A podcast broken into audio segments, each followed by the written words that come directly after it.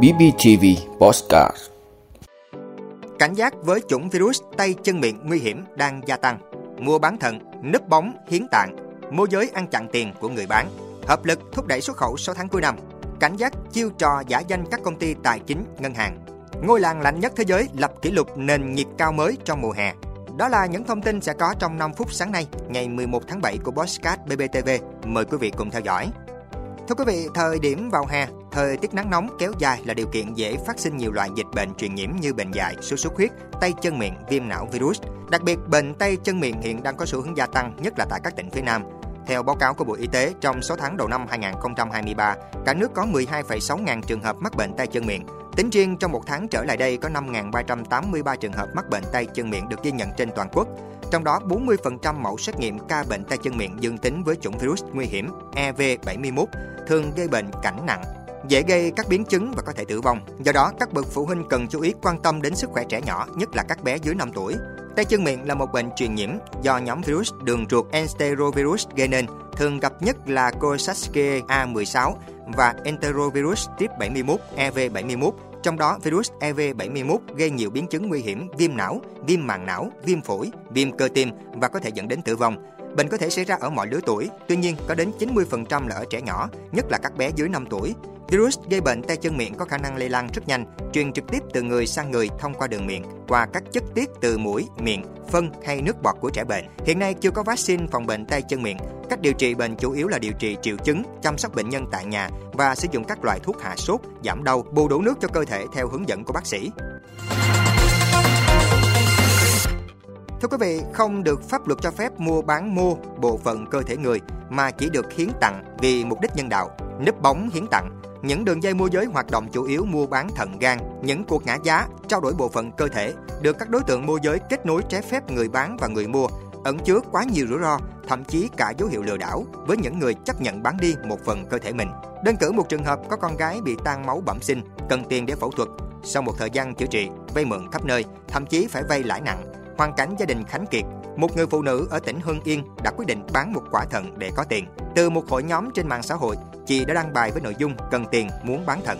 Tháng 7 năm 2022, chị bước lên bàn mổ, người nhận thận ở Thái Nguyên. Tất cả giấy tờ là cho nhận nhân đạo. Thực chất, đối tượng môi giới hứa sẽ trả cho chị 350 triệu đồng với cam kết lên bàn mổ tài khoản sẽ nhận đủ tiền. Thế nhưng, chị chỉ nhận được 170 triệu đồng. 180 triệu đồng còn lại đối tượng môi giới đã không trả. Thậm chí khi chị và gia đình đòi tiền còn bị đối tượng đe dọa sẽ hại cả gia đình. Một trường hợp khác ở tỉnh Bắc Giang được đối tượng môi giới đưa về nuôi ăn ở ở một nhà trọ gần cổng bệnh viện. Người này cho biết đối tượng liên tục hứa mất một quả thận, sức khỏe sẽ không sao. Thế nhưng từ ngày bán thận, anh không thể chạy xe, không làm được việc nặng, thường xuyên đau mỏi cơ thể. Theo tìm hiểu, các đối tượng môi giới hưởng chênh lệch từ 50 đến 300 triệu đồng một ca. Theo Cục Cảnh sát Hình sự, nhiều môi giới tiếp tục ăn chặn tiền của người bán. Đường cung mới phải bán thận là chia sẻ của những người bán. Nhiều người phải giấu gia đình để bán thận.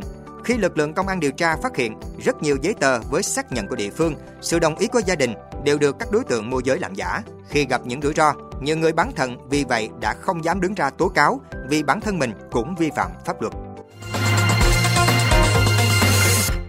Thưa quý vị, theo Bộ Công Thương, kim ngạch xuất khẩu của Việt Nam cơ bản giữ được đà tăng và sau 6 tháng ước đạt 164,45 tỷ đô la Mỹ, phục hồi 87,9% so với cùng kỳ năm 2022. Để có thể thúc đẩy xuất khẩu những tháng cuối năm, Bộ Công Thương đã đưa ra nhiều giải pháp để hợp lực thúc đẩy tăng trưởng xuất khẩu nửa cuối năm. Đại diện Bộ Công Thương cho biết sẽ tiếp tục mở rộng xúc tiến thương mại cho các đoàn doanh nghiệp và khởi động đàm phán thêm các thị trường mới như Ấn Độ, châu Phi, Trung Đông và châu Mỹ Latin, Đông Âu. Bộ Công Thương cũng khuyến nghị doanh nghiệp trước những khó khăn hiện tại của xuất khẩu, các doanh nghiệp cần sẵn sàng ký nhận những đơn hàng thời vụ, thời gian giao nhanh để tận dụng cơ hội thị trường.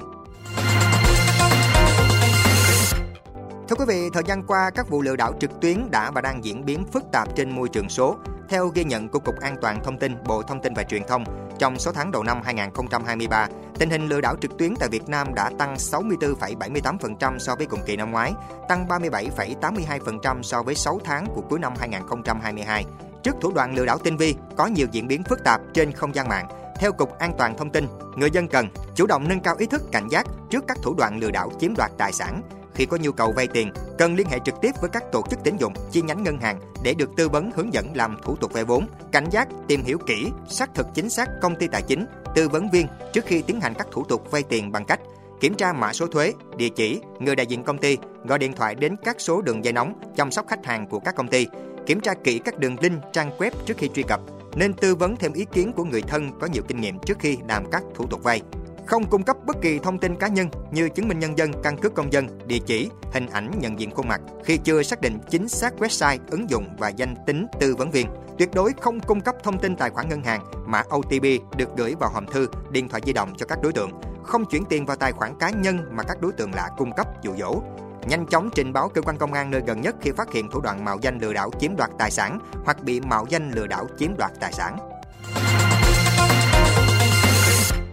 Thưa quý vị, kỷ lục nhiệt độ cao mới vừa được thiết lập tại ngôi làng Omiaken ở vùng viễn đông của Nga, được quốc tế gọi là khu định cư có người ở lâu dài lạnh nhất thế giới. Nhiệt độ tại ngôi làng Omiaken nằm ở vùng Yakutia Sasoy hay Cộng hòa Sakha lên tới 32 độ C, 89,6 độ F. Theo truyền thông địa phương, vượt qua kỷ lục trước đó là 30,5 độ C, được ghi nhận vào cùng ngày trong năm 1949. Omiaken là một trong những nơi lạnh nhất ở Bắc Bán Cầu, từng ghi nhận nhiệt độ xuống thấp tới âm 67,7 độ C, âm 89,9 độ F vào năm 1933. Tuy nhiên, một kỷ lục chưa được xác minh đã thiết lập 7 năm trước đó khi nhiệt độ xuống thấp âm 71,2 độ C được ghi nhận. Bất chấp điều kiện thời tiết khắc nghiệt, Omiaken có dân số thường trú khoảng 500 người. Biến đổi khí hậu đặt ra một mối đe dọa đặc biệt nghiêm trọng đối với vùng Yakutia vì phần lớn cơ sở hạ tầng ở đây được xây dựng trên băng vĩnh cửu. Các chuyên gia cảnh báo tình trạng tan băng có thể dẫn đến sự phân nhánh kinh tế và xã hội lớn tại khu vực này.